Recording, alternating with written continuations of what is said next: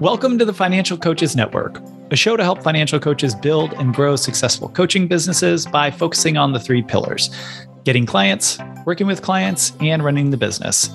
I'm Garrett Philbin. Over the first four years as a coach, I grew a successful financial coaching business to over 80K in annual revenue.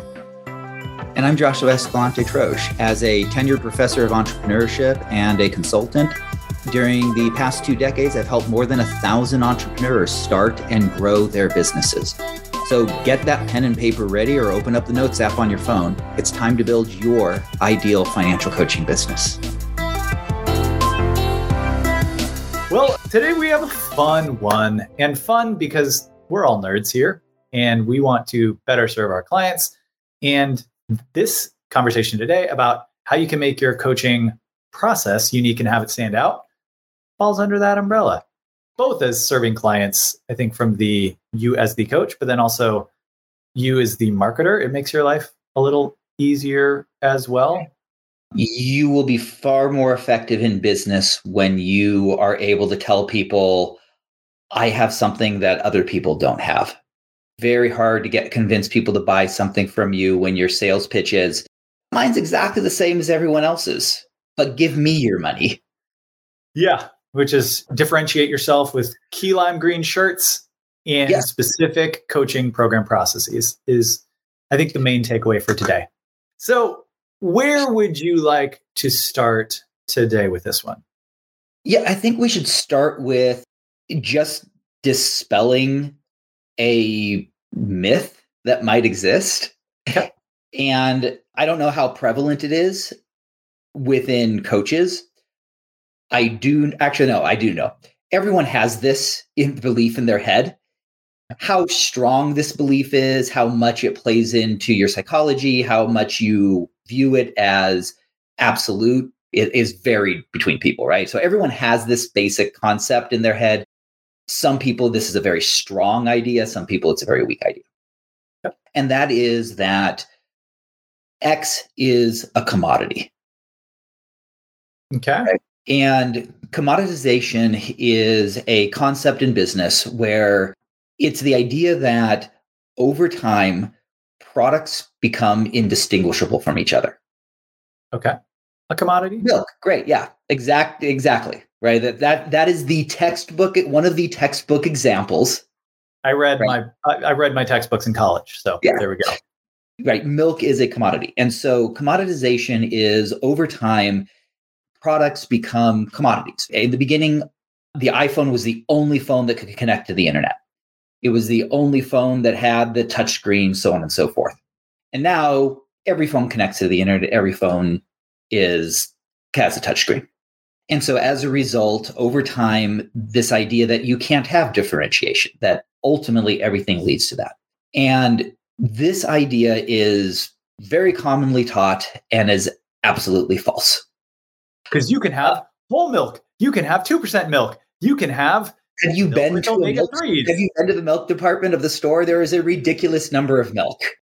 Uh, they have almond milk, which if you've ever tried to milk almonds, I don't know how they do it. It takes me forever, but you're weird. Okay, so bringing you back, key lime pie. Bringing back, so, bringing you back. Okay, with so, financial coaching. So this idea is just factually wrong. When I was a vice president of, of a financial institution, this was an argument that I got into a lot over. Right, with checking accounts are commodities, and they're not. There are ways to make checking accounts very, very differentiated. And when I teach thread actually in this group about what checking accounts are best for having multiple sub accounts or different, right. right? So we were sharing having a discussion about how checking accounts are commodities. Correct. Yeah. And so coaching to some degree, everyone has this belief that financial coaching is a commodity, right? It's sitting down and working through a process with a person. Right. Depending on on the individual, depending on how they view their coaching and depending on how they went about learning about financial coaching, they may have a stronger or weaker belief related to that. Right? There are people who, for example, might have gone through Dave Ramsey's program and they view their coaching as well, it's the same as everyone else because I follow the Dave Ramsey method. And I'm not saying that you have to get rid of, throw away the Dave Ramsey method in order for it to not be a commodity because there are ways to take Dave Ramsey's method or anyone else's, right? Yep. And turn it into something that is uniquely your own. And this is the important thing. You need to be able to turn something into, turn your coaching into something that is uniquely your own so that you give prospects a compelling reason to choose you over anyone else. If your sales pitch is, I will help you go through Dave Ramsey's method, okay, he's got a book that's $2,000 cheaper. Maybe I should try that first. He's got right? Financial Peace University. He's got all these other offerings. Right. I can just talk with with my friend who went to Financial Peace University, buy the book, and maybe that's all I need. Yeah. And so the more that we commod products are only commoditized when we as the business owner make them commoditized. Okay. Right. When we don't create something unique. And so, what we want to do is we want to create something that is truly different because it gives people a compelling reason to come to us. And it's the reason why, you know, it, when we talk about launch, there's a whole two whole weeks devoted to this in the phase one of it. And then there is eight months devoted to this in phase two, because yeah. this is really, really important, right? You have to be able to say, here's what I do and how I do it different I'll give you an example. Alta, one of the first cohorts through launch, she has a program that is wildly different than anyone else's. She does stuff in there that I guarantee you financial coaches would think, well, that's not even financial coaching. But it absolutely is. It's just so wildly different because of the program that she's developed to the point that she's gone on podcasts and has come back to us during office hours and saying, hey, so how do I defend myself against someone stealing my program? Because people heard just a tiny little bit about what she was doing and were so excited about it that they were talking about stealing it and using it themselves. You want your program to be that good. And that type of compelling, I have this and no one else does. And it also meets your needs, right? We have to, we'll get to that later, but those two things are combined it makes it so that people don't really have a real I mean, they have a choice, but the choice is something that is generic or something that is perfect for me. And they're going to choose you because it's perfect for me. And it also makes your job or what you do more fun as a coach, I would say, because mm-hmm. if you're, it makes marketing easier because you have something that is specifically tailored to yeah. your ideal client so it's fun to talk about because you aren't trying to defend yourself, such as like, yeah, why would you pick me versus a book or a podcast if all I do is help people with budgets? And then also it's satisfying because you get to help your clients in a particular way that is specific to them. So they are very likely going to get better results than just going through a standard program. Exactly. So that's from the marketing side of it, right? That's from the business side of it, from the why this is going to help grow your business. Then there's the side of it of client service.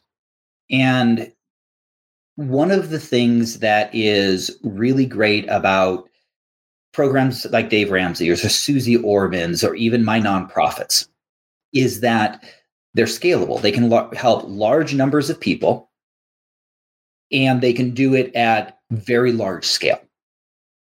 The fundamental problem with all of them, though, is that they can get you maybe a third of the way there, maybe a quarter of the way there, maybe 10% of the way there because they are generic. They're one size fits all. Mm-hmm. And one size fits all does not work. You're going to have people making very, very bad decisions because while generically this is an okay idea, in this person's specific situation, it's actually very damaging or problematic. And there are dozens of examples of this. We've talked about this before the whole life versus term life. The majority of life insurance needs are temporary needs. And so, therefore, term life insurance makes sense for the, we'll call it the typical need. Yeah. The problem is the majority of people don't have the majority of needs. the majority of people actually have permanent insurance needs. So let me give you an example. Let's say that you have a let's say that you have children and you have a business partner. Okay. okay. I have four cats right now and a business partner. So we'll I, I can we'll I go can with that. Yeah. So you've got a mortgage. Mm-hmm. You've got to worry about your kids' college education. You've got to worry about making sure that your spouse, the other parent, is taken care of if you were to die, right? You've got to mm-hmm. replace income, right? We've got all these different needs. All of those are term needs, right? All of those have an end date on them. But you also have a need to make sure that your business partner, if they were to die, or we'll keep it on you, that if you were to die, that your business partner has the ability to buy out your share of the business to provide liquidity for your family. So the majority of your needs are term insurance needs. But you have a permanent insurance need as well. Gotcha. And so you kind of need a combination of both. It doesn't mean all of your insurance should be permanent, it's a combination of both. And this is the same for every person with financial coaching as well. So throw out life insurance, budgeting needs, debt pay down, all of these different things. The generic advice only applies to a subset of the needs that people have. And there are going to be these other needs that the generic advice is doesn't help, doesn't address, or even harms the person. Yeah. And this is why you can't have a one size fits all program. This is why financial coaches are so important to be able to take the generic things, throw out the stuff that's harmful, modify the stuff that's irrelevant, bring in more stuff to address needs that are not met, to create something that is unique to the needs of that individual or the needs of that group. And that's why the world needs financial coaches. Otherwise, all of you would be out of a job. We just give people books. Yeah, that won't happen. Right.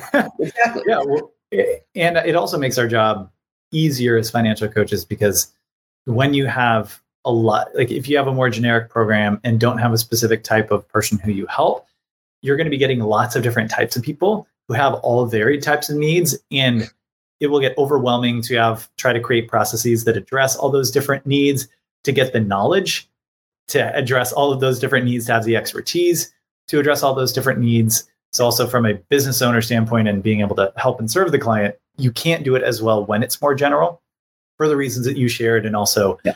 Process standpoint, knowledge standpoint. It's really hard. And so that's the other side of it. You need to have a unique program to better serve your clients because your clients are unique. Even if you are serving a large group that's a subgroup of the enormous group that is the United States, that subgroup has unique needs relative to people who are not in that group.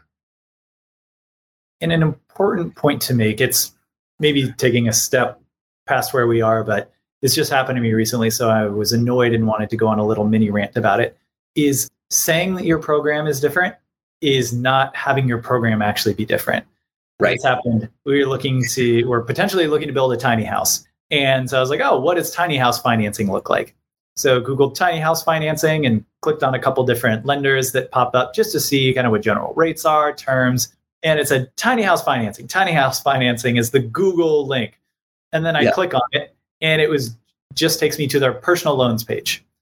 And so everything is exactly the same just for personal loans, nothing addressing tiny houses. And I was just like, all right, I get that that's kind of how you're trying to deal with it, but it's frustrating that there's no awareness or understanding that like tiny houses can also not necessarily be cheap. And so a standard term of X, you know, and this interest rate and and you also said that you had specific knowledge and understanding about this, but you're funneling me into something that is just generic. Like, why the bait and switch?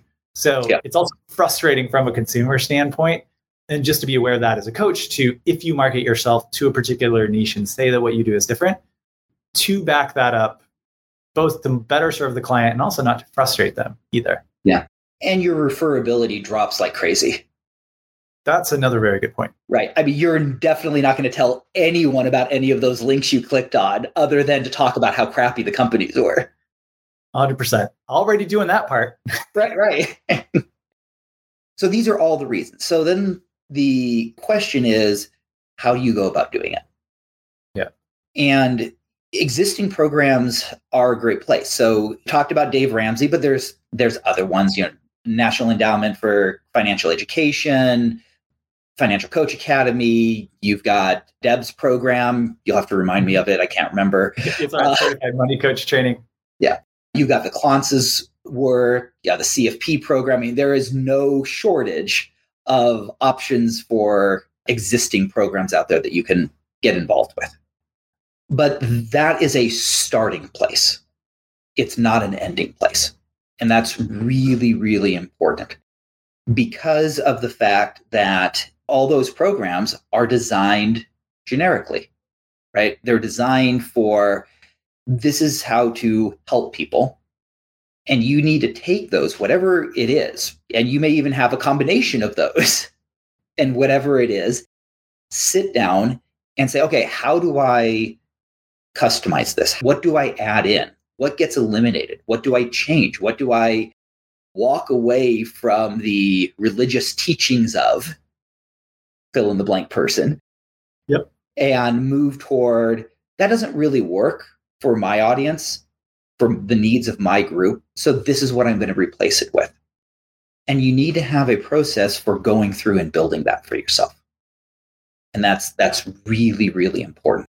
And again, why building this out shows up in two places in launch because this is not a oh okay i'm going to sit down and and take a pen out and just sort of make some notes and i'm done right we start by taking a pen out making some notes of, of broad things right that's why it's a couple of weeks in phase one but then we have to sit down and really do some in-depth work and not just over the like eight months of phase two, but on an ongoing basis, you have to do this. And every company has to do this. There's a reason why the Apple comes out with a new phone every two years. And the reason why is because people's needs change. They don't have the resources, even Apple doesn't have the resources to do everything they could ultimately want to do in the next edition of the iPhone. And so they have a roadmap. They have a this is what we'll be adding in in edition two down the road, three down the road, six down the road. And identifying that people's desires change, how they interact with the product changes, their needs change. And as those things change, so too do programs. And so this isn't even a matter of getting a basic idea down and then developing your own unique program, but also constantly looking at on an annual basis at least what does need to be updated, what does need to be modified in order to keep it relevant to the needs of my audience. And this might sound like it is a hell of a lot of work. Yes, that is why there are lots of businesses that languish at low level. I'm not talking about financial coaching business. We're talking about all businesses that languish at one or two locations and there are very few that have that skyrocketing success. And it's because of the fact, not just this, but everything that goes into business, it's a lot of work to be able to really create something that is highly compelling to a target market. And, and the work never ends. Starting with uh, research on that target market. And that's a really important way to understand how are their needs unique and different and specialized correct one thing that you said. It is not a really important way. The most important? No, it is the only way. Thank you. It is the most important out of one ways. um, cool. Because if you don't have research, what you're doing is you're applying stereotypes. Period. People say, oh, no, I understand these people because I know a lot of people that are in this situation. No, you have anecdotal evidence of a very small group of people that all have a commonality amongst them that brought them into your life, meaning that unless your target market is the six people that you know and you don't want to expand your business beyond those six people, you really don't know anything about the group. And this, by the You're way, harsh, is not, Professor Troche. You're harsh. I am, yes. yeah. But this is not an attack on you as an individual. This is what all businesses have to do. Yeah. Right. When we talk about researching target markets, companies like Apple, who is excellent at understanding their target market, they're excellent at it because they literally have a multi dozen team of people, probably a few dozen people, whose full time job is doing nothing but researching customers. And they have a culture where every com- person that works at the company is mm-hmm. also doing research. So you're talking about thousands of employees all doing research with dozens of people who whose only job is to do deep research. And that's mm-hmm. why they're able to build these things, build products that are not technologically advanced. Right? Apple's technological advances are like Japanese technology from a decade ago. Their Apple is really, really good at understanding and anticipating the needs of their target market. And that's their core competency, not technological development. At least not anymore. The iPhone was good at that in the first time it came around. But yeah, not as much, not nearly as much since. Yeah. She had a question, but I'm going to wait for him to clarify. He said, I have seen few DR, like Dave Ramsey successful coaches. How do they make it that far? I'm just getting clarification if he means how did the few make it that far to be successful, which I'm assuming. Yeah. So, and I know you speak in like hard terms, right? And you use. I'll speak in very harsh terms. Yes. Yes. Here, the, the reality is, it's be, and, and this is something that's really important. I care more about people's success than than warm fuzzies. And when I teach, I gen- this is generally part of my first day lecture where I'll ask people, "What have you heard about me?" in mm-hmm. class, and I actually have a lecture around setting expectations as a manager in, in one of the management classes I teach. But I am very well known for being a very hard professor, but you'll actually learn something and I think you know from the perspective of you know how do those few coaches actually be successful, mm-hmm. and at least from my perspective, I interpret it as, and correct me if I'm wrong, that being a generalist doesn't mean that you won't be successful. It's that being a specialist means you have a much higher degree of both serving the people in the way that they need to be served and of being successful. So in the same way that like, you know, it's never 0% and 100%, it's just yeah. if you want to be successful and better serve clients, you will have a much greater chance at being that by niching down. And there are always outliers, if you will. Mm-hmm. But that doesn't diminish the fact that kind of what you were saying still holds true. So while we wait for Chi to clarify more, let's go oh, back. Yeah, said like like make it to a full time coach. Yeah. So how how have they made it to become a full time coach? Full-time. So let's start with, yeah, let's go ahead and answer that question, then we'll come back to research. And the answer to that is I don't know. I, would have to look at the people, but I have some guesses.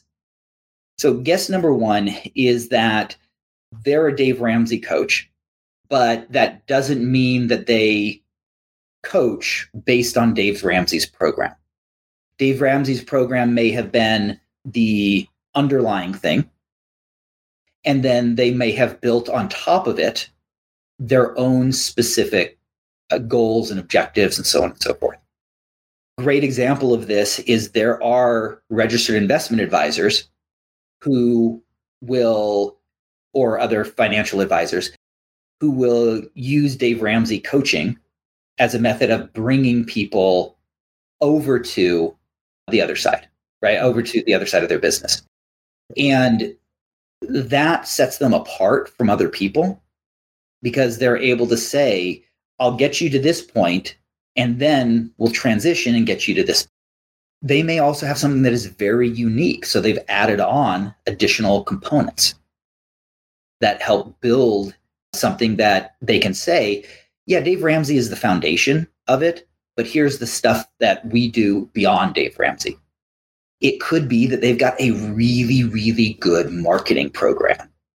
When they get a lead from Dave Ramsey, they've got a full time person that all their job is is to call that person until they wear them down and say yes. they could have a really big built-in network of people who yep. know, like, and trust them, and just they have a big enough pool of people that are and they're really good at sales. Yeah. with them, and not sleazy sales, but just good, good sales. sales. Yeah. So there's lots of reasons why the few that you've seen are successful, but the important thing in there is that what you've identified is that the majority aren't. Mm-hmm. And the reason why is because it is so hard to be successful when your pitch is, I do the same thing as everyone else. Doesn't mean you can't do it, right? You might be, you might have a great network and ha- be really naturally good at sales.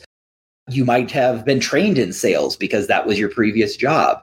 You might have a some relationships. Your network may be related to centers of influence that refer people to you because you have relationships with those people, maybe because that was your old job.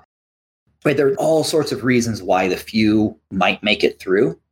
But the fact that only the few do make it through to a successful full-time job, that's a sign of how of why the generic doesn't work when you're trying to say, I'm going to work with you one-on-one and solve your individual needs.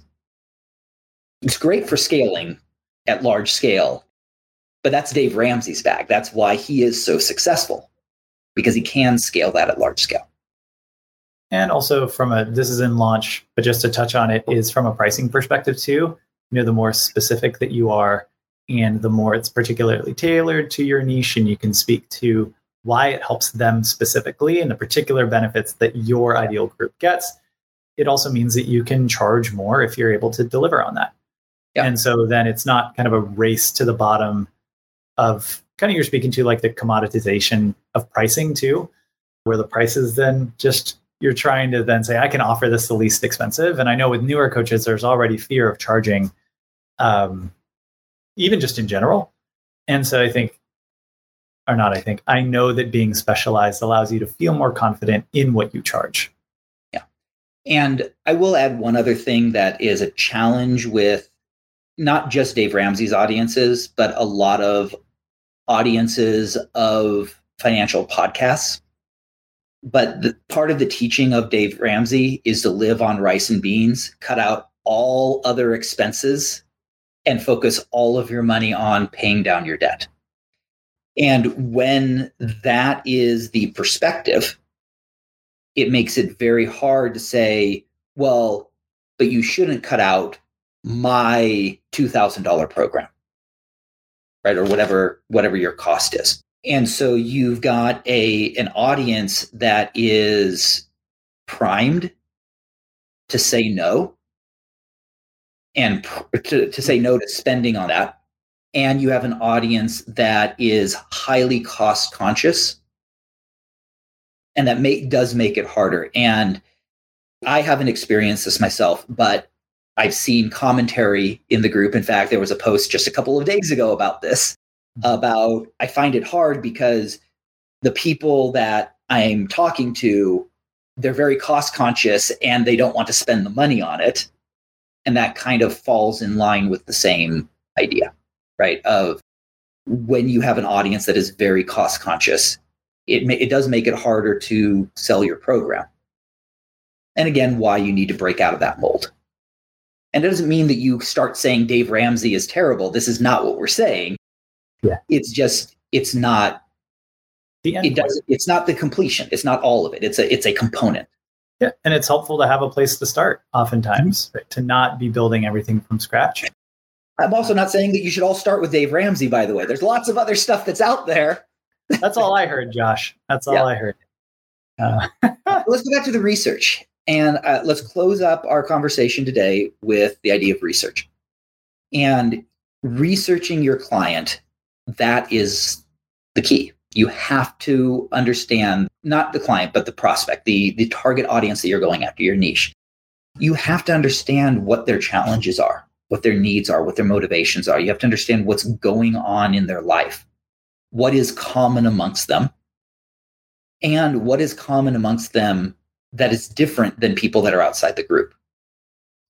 And those are the things that you can then use to build around, uh, to build your program around.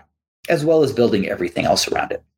The, the, the process is you start with that research and then you use that research to make your program unique. You use that research to have the correct things in your advertising. You use that research to fill in the blank all the other pieces of your business. And so knowing what to research, how to research, what to look for, that is really the key of being successful in business. And it's not general research. It's not doing a SWOT analysis like you might have learned in your business 101 class, which by the way, I hate SWOT analysis because they only teach the SWOT part. They don't teach the analysis part. It's really understanding what do I actually need to know about my client and then how do I take that and use it in building everything else.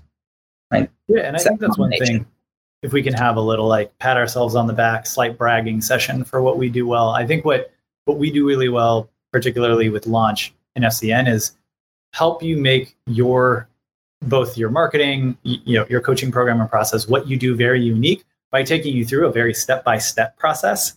So it's yeah. and that's hopefully not counterintuitive, but it's you need we feel that you need a step by step process in order to make your thing unique so that you can. Oh no, I, I, will say you do need a step by step process in order to make your thing unique. Otherwise, you just end up throwing a bunch of things at the wall to see what sticks, and you end up trying to sell tiny house mortgages through personal loans.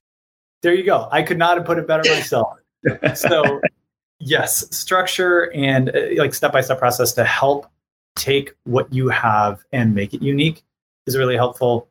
And so that's something that launch. Oh, by the way, do we share it yet? Or do we save it? Sure, share it. I mean, kind of mean no. yeah, I know. That'd be really funny. No. Okay, bye. Yeah, so we for launch we have three cohorts that start well, three cohorts throughout the year. So January. So three May. times a year we offer launch in a cohort model. Gosh, Josh, that was good. Thanks my job. Yeah. Yeah, he's here to correct me, which is great. So we have our third and final cohort of the year for 2021 starting August 29th. So, hmm. yep. So if you are looking to join launch, looking for that step by step process to start and grow your financial coaching video, wow, business, someone just wrote video in the comments, and my brain was like, oh, that's what it's going to be. Uh, nailed it. And you want to go through it with a group of other coaches at the same stage of their business as you and through the same step by step process on a week by week basis, then check out Launch. Uh, someone yeah. just said, "Is there a video that talks about what launch is?" Great question. Yes. There is, uh, and we can. I can both link to it. I can just link to the the launch page. Or Josh, do you have a better suggestion? I have a much better suggestion, which is Ooh, yes, there is a video right. that talks about it, and uh, we are going to be scheduling a demo before the next cohort begins. So at the end of August, there's going to be a demo. You'll start to see posts in the community. When you see a little puppy peeking his head underneath a fence, that's the post because it's a sneak peek. And what it's going to be is a is it's a demo, a live demo of launch, all the th- the platform, how to navigate it, what stuff is included in it. And we'll also have some educational stuff for helping you in your business, even if launch isn't right for you right now as well as a question and answer period. So, yes, there is a video that you can watch that gives it's a little outdated now because we've added a bunch of stuff to it since then, uh, but it is there. But we will be doing a live demo and question and answer. And so you can sign up for that, what we call the sneak peek of that demo. And even if you can't attend it live, we'll send you the video of that sneak peek as well. Yeah. And I actually have the link to register for that yeah, yeah, go and throw that in. as I say, so I'll throw that in there. I'll also send a link to the older video, but mm-hmm. as Josh said, we've added a good amount since then. So it would be great if you can register for that launch demo, and if you can catch it live, that's awesome. And if not, you will still get a recording. Yeah. So since I'm terrible at multitasking, I will not go ahead and do that right now. Once we're off in about 30 seconds, I will drop those links in there. So that was a great question. I think it was Raphael. So we'll tag Raphael just to make sure he sees. For sure. Be nice. Um, so thanks everyone. Josh, yeah. as always, total pleasure. If any questions come up, you're watching the recording, just tag Josh or I so we're notified. and know to answer. And yeah, appreciate you all being on. You're welcome, Raphael. I'm glad this is helpful, and we'll see you all next week. Thank you for listening to this episode of the Financial Coaches Network podcast. If you enjoyed it, please subscribe so you'll be the first to know when new episodes are released. Uh, it also helps iTunes and everything else know that you liked it and suggest it to other people. And if you can think of one person, a financial coach or someone aspiring to be, who would connect with what we talked about today, share it with them as well. If you're ready to take the next step and build your successful financial coaching business, FCN has turnkey resources to help you get clients, work with clients effectively, and run your business efficiently. Head to Financial Coaches Network backslash start here or Financial Coaches Network backslash stall there if you're Sean Connery.